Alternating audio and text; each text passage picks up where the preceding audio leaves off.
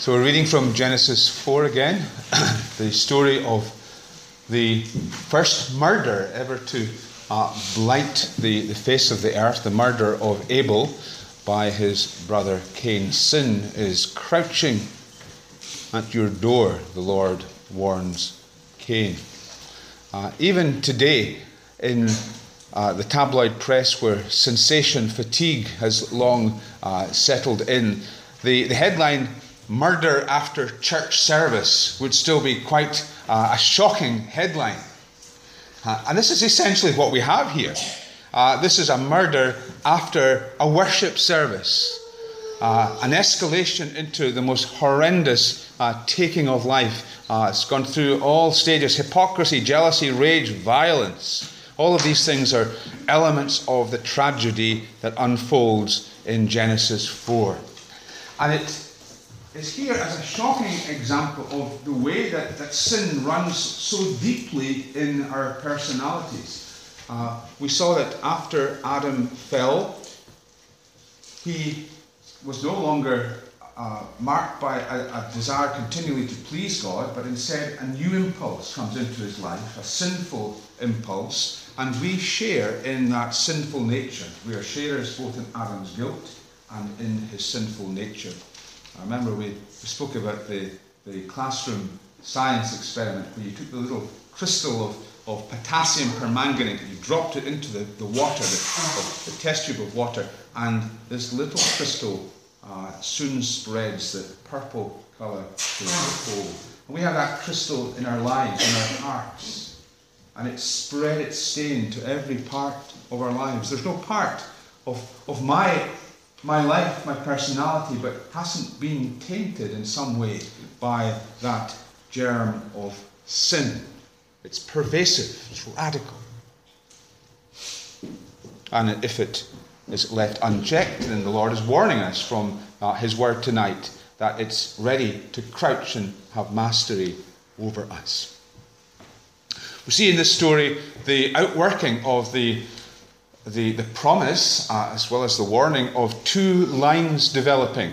Uh, when God addressed Eve in the aftermath of the fall uh, and said that uh, her seed, she would, that the Lord would put enmity, sorry, the Lord is addressing the serpent, and the Lord says to the serpent that he will put enmity between the seed of the serpent and the seed of the woman, and that the seed of the woman will bruise the serpent's head. He will uh, strike the heel of the seed of the woman, but the seed of the woman will bruise the serpent's head. So there is this uh, division. Uh, it's a division which will go down through the generations. Uh, there will be a line which will be godly, and there will be a line which will be of the evil one, which will oppose the godly line. And ultimately, there will be a seed singular, the Saviour, who will deal that mortal blow to the seed of the serpent on the cross when Christ uh, triumphs through his death and resurrection. But there's also the, the human uh, line of the, the woman and of the serpent. And we see here uh, the very tragic confrontation between Cain, uh, the first of the line of the seed of the serpent, and Abel of the line of the woman. It's a sad, sad story. There is such early promise, so much hope uh, that comes with the birth of Cain and then Abel. Cain is the first baby the world has seen. Eve is jubilant as she gazes upon her firstborn. There's an early encouragement in that she acknowledges the hand of God in granting her this new life. Uh, with the help of the Lord, I have brought forth a man. What a great way to begin a family to acknowledge that God is in the family, that He has uh, blessed the family with life, to acknowledge Him at the very outset, to seek His face in the family. It's a wonderful start. More than that, Eve seems to be gripped by the possibility that this might be the one. This might be the seed. Cain uh, is literally acquired. Uh, we could put it uh, in, in common parlance, uh, him. It's as though she thinks, This is the one that I have acquired. I have got the seed. He's come. The promise has come. And when Abel's born, his name is much less promising. It's literally vapor or vanity, as in Ecclesiastes vanity, vanity. All is vanity, says the Lord. It's anticipating the fact that Abel will have a short existence on the earth, but it's also possibly reflecting the fact that with Cain being the seed, anyone born into the family after that is really not much to be considered. Uh, that certainly is Matthew Henry's thought. Matthew Henry, the, the old uh, commentator, he writes When she thought that she had obtained the promised seed in Cain, she was so taken up with that possession that another son was as vanity to her. Cain becomes an agriculturalist in the sense of being a tiller of the soil, a producer of crops. Uh, Abel is uh, involved in, in the raising of animals. Uh, interestingly, at this point, uh, he would have been raising uh, sheep and cattle and goats and so on for their milk and for their wool and for their hides because people uh, were vegetarians, we're told, until the fall, until the, the, the flood. Years have passed. Perhaps many years have passed. There's a hint later on in the passage that the earth's population has increased, and so other sons and daughters have been born, marriages and births have probably occurred before the events uh, that unfold in the chapter. And then one day, the event takes place that shakes the world's first family. And we learn that, first of all, our approach to God must be by the way that God has appointed. That's the first lesson we're going to take from, from this story. Our approach to God must be by the way that He has appointed. Uh, secondly, we learn of the horrible power of sin that must be resisted. Thirdly, we see the consequences when it is unchecked. And fourthly, there is a promise of a deliverer from it. First, then, we're taught here that we must approach God in the way that He has appointed. One day, Cain and Abel went to offer sacrifices or offerings to God. And they took something that was representative of their work. Cain took crops from his harvest, and Abel took lambs from his flock. Now, at one level, that's a good thing. Uh, later in the Old Testament, we see that uh, there are offerings which are offered to God, and they are representative of the, the, the bigger uh, possession. So we're offering something uh, representing the offering of the whole, first fruit. And that's good. And there's also the idea that our calling is to be devoted to the Lord. And so Cain brings something from his own calling, brings crops. He's a raiser of crops. And Abel brings something from his own calling. He brings animals. Whatever we do, we're to devote to the Lord so that if you're a shop assistant, you're to offer your uh, work as a shop assistant to the Lord. Uh, if you're an artist, you offer your art to the world, and so on. Romans 12:1. Therefore, brothers, in view of God's mercies, I urge you to offer your bodies as living sacrifices to the Lord, which is your reasonable service. However, there's something in Cain's offering of crops that God did not find acceptable. The Lord looked with favour on Abel and his offering, but on Cain and his offering, God did not look with favour. So, what's going on? Why is the one acceptable to God and the other not? Some people have thought that it was because Cain just offered any old thing, and Abel offered the best that he had. And there's a little indication there. Uh, we're told that Cain gave some of the fruits of the soil as an offering to the Lord. We're not told of the, the quality of this offering. But we are told that Abel uh, gave the fat portions, and it's always a bit funny when, you, when the Old Testament speaks of fat being the, the best thing.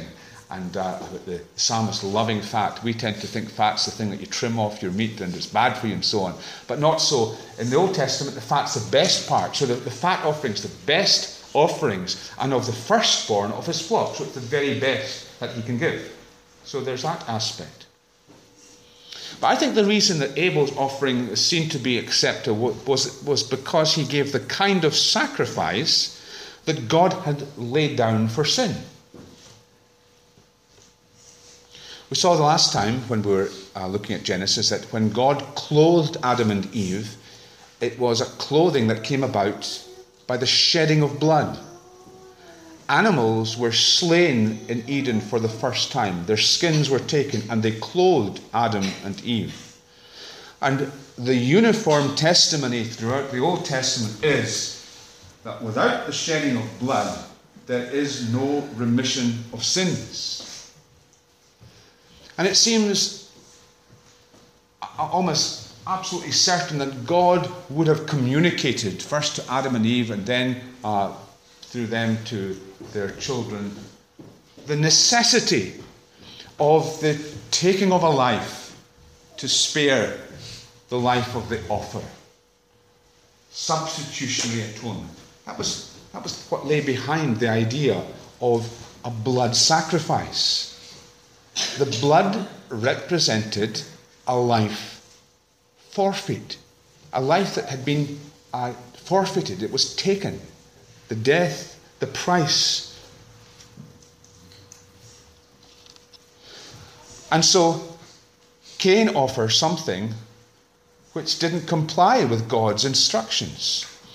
Uh, there's something in, in Cain's determination to offer his own crops which reflects our own sinful pride. We want to come to God on our own terms. You know?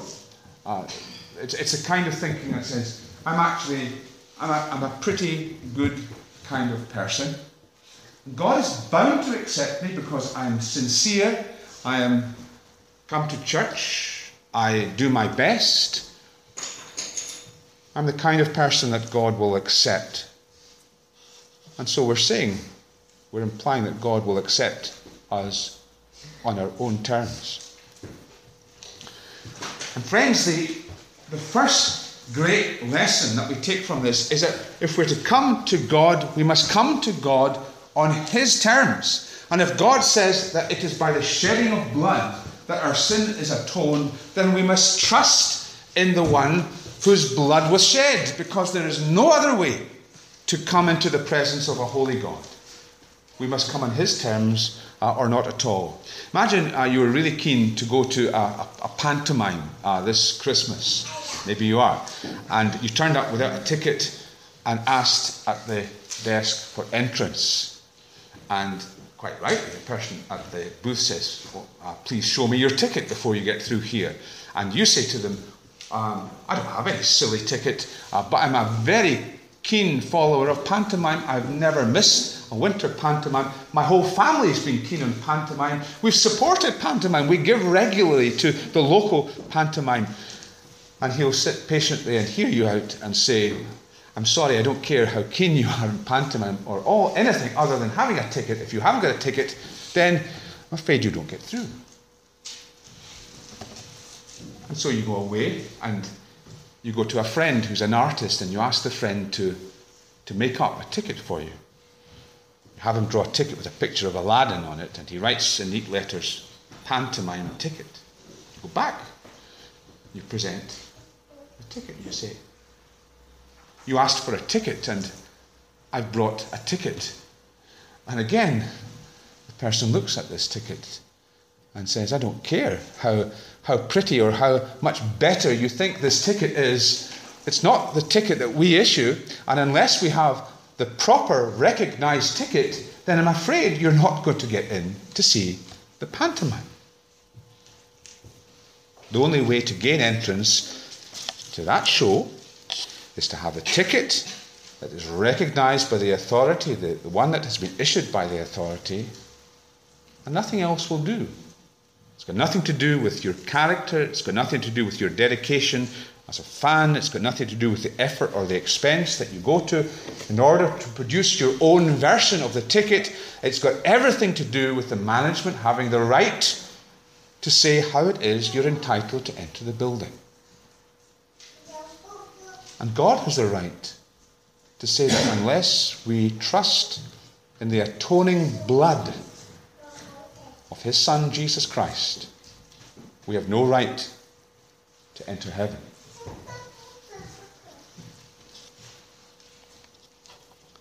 The ticket is to believe in His Son. The ticket's to turn away from your own righteousness, to count it as filthy rags, to trust in Christ's redeeming blood. And everything else comes from foolish pride. And Cain's attempt to come to God on his own terms arose from foolish pride. But secondly, how do we come from offering the wrong sacrifice to murder? Well, the Lord warns Cain that there is a restless ferocious impulse in sin that makes it like a wild animal. I think we're, we're, we're, picturing a lion, aren't we, when the Lord says that sin is crouching at the door, ready to devour, ready to leap and to devour.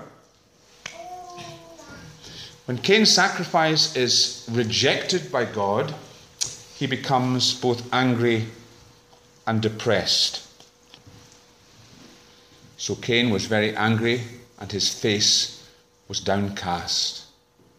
Now, it was the wrong reaction, wasn't it? It was the wrong reaction. He should have repented of his pride and submitted to God's judgment and come in faith instead of self righteousness. But he doesn't do that. He doesn't repent. He doesn't acknowledge uh, his wrong. He is resentful of the fact that God has said his sacrifice isn't the right kind matters escalate.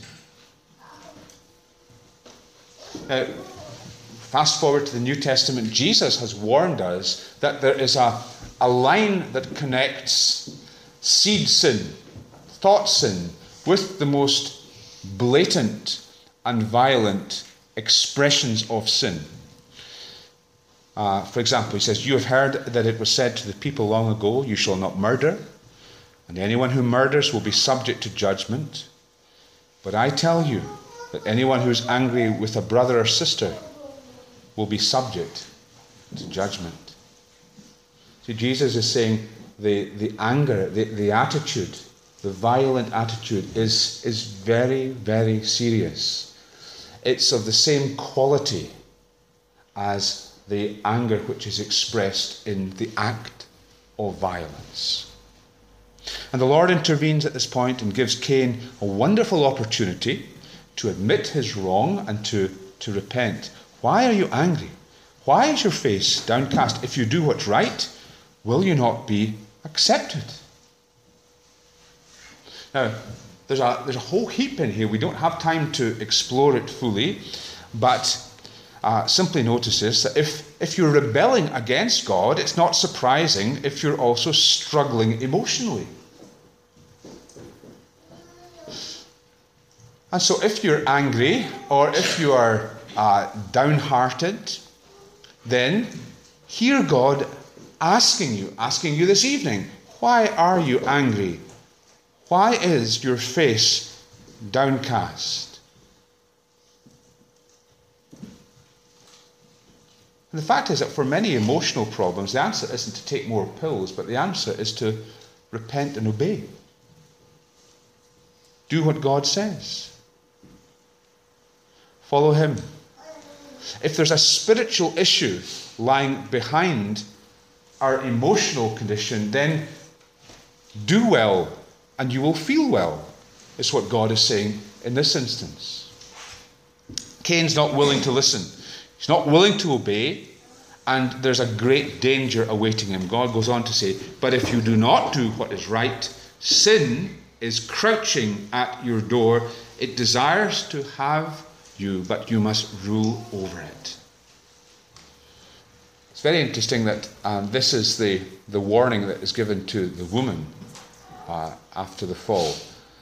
That her desire will be for her husband, but he will rule over you. There's, there's, there's going to be a gender wars. We have it here now in the context of, of sin, desiring to have mastery over Cain. Cain's told that sin is a brute energy. It's not to be underestimated, it's to be reckoned with. Uh, he must resist it because if he doesn't resist it, if he doesn't say no to it, it will surely master him, it will overwhelm him. He'll find himself no match for it. Uh, the, the godly pastor in St. Peter's Dundee in the 19th century, Robert Murray M'Cheyne, once famously said that within his heart was the seed of every known sin. And when, when you read uh, you know, Shane, M'Cheyne's writings and you reflect on that, you wonder how, how, could, how could a man, a saintly man like that, how could that be true of him? And it reflects M'Cheyne's self awareness that he could say that because it's true of every one of us. Within our hearts, the seed of every known sin, waiting just to germinate and to grow, to become a monster within our lives. And so, for the Christian, there's radical action. We, we must resist it. And of course, Jesus in the Sermon on the Mount uh, gave instructions to his disciples if your right hand offends you, cut it off. If your right eye offends you, pluck it out. It's better, Jesus says, to enter heaven maimed than with all of your members to enter into hell. Now, of course, we know he's not advocating uh, mutilating the body, but he is saying that if there are areas of your life which lead you into sin, then simply do away with them. If you have a drink problem, then it's crazy to go to the pub with your friends. It's a madman that does that. If you're a single young person, then a camping holiday with your girlfriend is not a very good idea. If you struggle with pornography, then the thing that you must ensure is that when you look at your computer, you're doing it in a public place where you're accountable to people. Resist sin, and it won't get you. Thirdly, the consequences of not resisting sin are horrendous. Cain refuses to listen to God's warning. Uh, he leaves church, as it were, and he goes on a Sunday afternoon stroll with his brother. And maybe they had an argument first, and Cain's simmering anger spills over into murder. And it's appalling. But what's equally appalling is his reaction to the crime. God comes seeking and confronting him as he had done in Eden. The all knowing God asks the question Where is your brother? Again, it's not to solicit information, but it's to give the opportunity of confession. And Cain's response is terrible. Am I my brother's keeper? Can you imagine how appalling a response that was to God. It's the same idea that people have today when they reject the idea that they have a duty to care for anyone other than themselves. When Jesus told the parable of the Good Samaritan, he was telling us that we do have a responsibility to be our brother's keeper. That our neighbour is whoever God places across our path. And sin includes our failure to care for that person and to do well to others as well as sin is the doing and thinking of evil. God knows and God condemns Cain. Cain is to be banished. The ground in which he has depended for his livelihood will no longer powerfully produce crops for him. He will become a wandering nomad and Cain complains, My punishment is more than I can bear. Uh, again, there's a progression in Cain's sin. Uh, he rejects God's way of coming, uh, uh, he rejects the way of approach to God by blood sacrifice. He refuses to resist the reign of sin in his life. anger moves on to murder. He refuses to repent, to acknowledge his sin. And then finally, he resents the punishment which God uh, sentences him to. He's the epitome of someone who is progressively hardened in sin. He ends up not even being able to recognize sin in his life and complain. He's complaining that God has dealt him a bad hand. Now, God would rightly have condemned Cain to have been to, to instant death. But instead, he is merciful. He is merciful. He delays the judgment of death, which is deserved. Uh, he puts a mark on Cain. The, the mark, we sometimes speak of the mark of Cain. There was this uh, mark, whatever it was, that uh, gave the, the seal of God's protection on Cain. Of course, it was also a reminder of his sin, but it protected him from being slain by others. Cain uh, would be spared. Cain would live more years on the face of the earth. But if Cain never repented, then Cain will one day stand in judgment. He will stand before the judgment throne of Christ and he will face condemnation because the scriptures tell us it is appointed to all men once to die and then the judgment. Now this is a this is a very solemn, it's a very uh, dark passage, isn't it? Uh, but we ask the question: Where is the hope in this? Where is the hope in this? Because we've seen uh, even in the judgments that were pronounced in Eden, there, there was hope shining through. We ask the question where is the hope that we see here in, in this dreadful uh, atrocity, this fratricide? Well, Hebrews 11, verse 4, the chapter which is the roll call of faith, tells us by faith, Abel still speaks, though he is dead. Abel still speaks, though he is dead he speaks to us of the need to trust in God's way rather than our own way. And he points towards the cross of Calvary as our way of being right with God. Hebrews 12:23 You have come to God, the judge of all, to the spirits of the righteous made perfect, to Jesus, the mediator of a new covenant, and to the sprinkled blood that speaks a better word than the blood of Abel. That's a beautiful word, isn't it? The blood that speaks. When, when Cain slew his brother, the Lord said that the blood was speaking. It was crying out from the ground that had opened out its mouth to receive it. Cain's, uh, Abel's blood is crying out. What's it crying out for? Crying out for vengeance, isn't it? A proper vengeance. The life will be required of him who sheds the blood of another, the law will state later. So the blood of Abel is crying out for vengeance. But the writer to the Hebrews is telling us that the blood of Jesus speaks of better things. It's speaking of atonement, speaking of forgiveness at the price of Christ, speaks of better things. The blood of Jesus cleanses us from sin. The blood of Jesus makes us right with God. When we respond to the message of the cross and believe that when Jesus died on the cross, he died for, for my sin, then the blood of Jesus cleanses us from all sin. And it's when we when we've come to the point where we've experienced for ourselves what it is to be cleansed by the blood of Jesus, it's then that we come as true worshippers.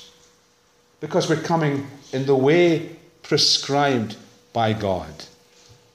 We're accepted through the one sacrifice to offer now adoration that is acceptable to God. Know, the, the mark of Cain uh, reminded me of, of a story, I think we've shared it before, uh, of someone who had a different kind of mark placed on him. The story goes about two men who were imprisoned once for stealing sheep. And because the times were strict, they were uh, not fined, but they, they had been put in prison. And one of the men was visited by a, a Christian during his time in prison who shared the gospel with him. And the man trusted Christ and he repented of his sins. And he received Jesus as his Saviour and his Lord. When they came to the end of their jail sentence, both men were branded with a letter S so that people would always know that they had served time in prison and that it had been for sheep stealing. One man decided that he would move away from uh, the people he knew, from the district in which he had been brought up. But the other one, the one who had become a Christian when he was in prison, decided that he would go back to his own community and, and he would serve his community as a, as a new follower of Christ. And so he became his brother's keeper. He became his sister's keeper. Everywhere there was a need in his village, this man was to be found. Whether it was a, a widow whose roof needed to be repaired, he would be on the ladder repairing the roof. Where there was a death in the village, he would be the first to go and visit and bring comfort to the home where there had been the bereavement. And one day, in advanced age, the man is walking past two wee boys who are playing together, and one of them says to the other, What does the S on that man's face stand for? And the other said, I don't know, but from what my mother says, I think it stands for saint. The sinner had become a saint because of the blood of Christ. The Lord warns Cain sin is crouching at your door. Sin is crouching at your door. Sin is crouching at my door. Sin is crouching at your door, but it need not master you. None of us will ever stop being sinners. Sinners saved by grace, but still sinners. We still have to contend with sin. By trusting in the blood that speaks of better things than the blood of Abel, then we're made acceptable before God and we can be made fit to serve Him in a broken world. Amen. May God bless to us uh, His, His word.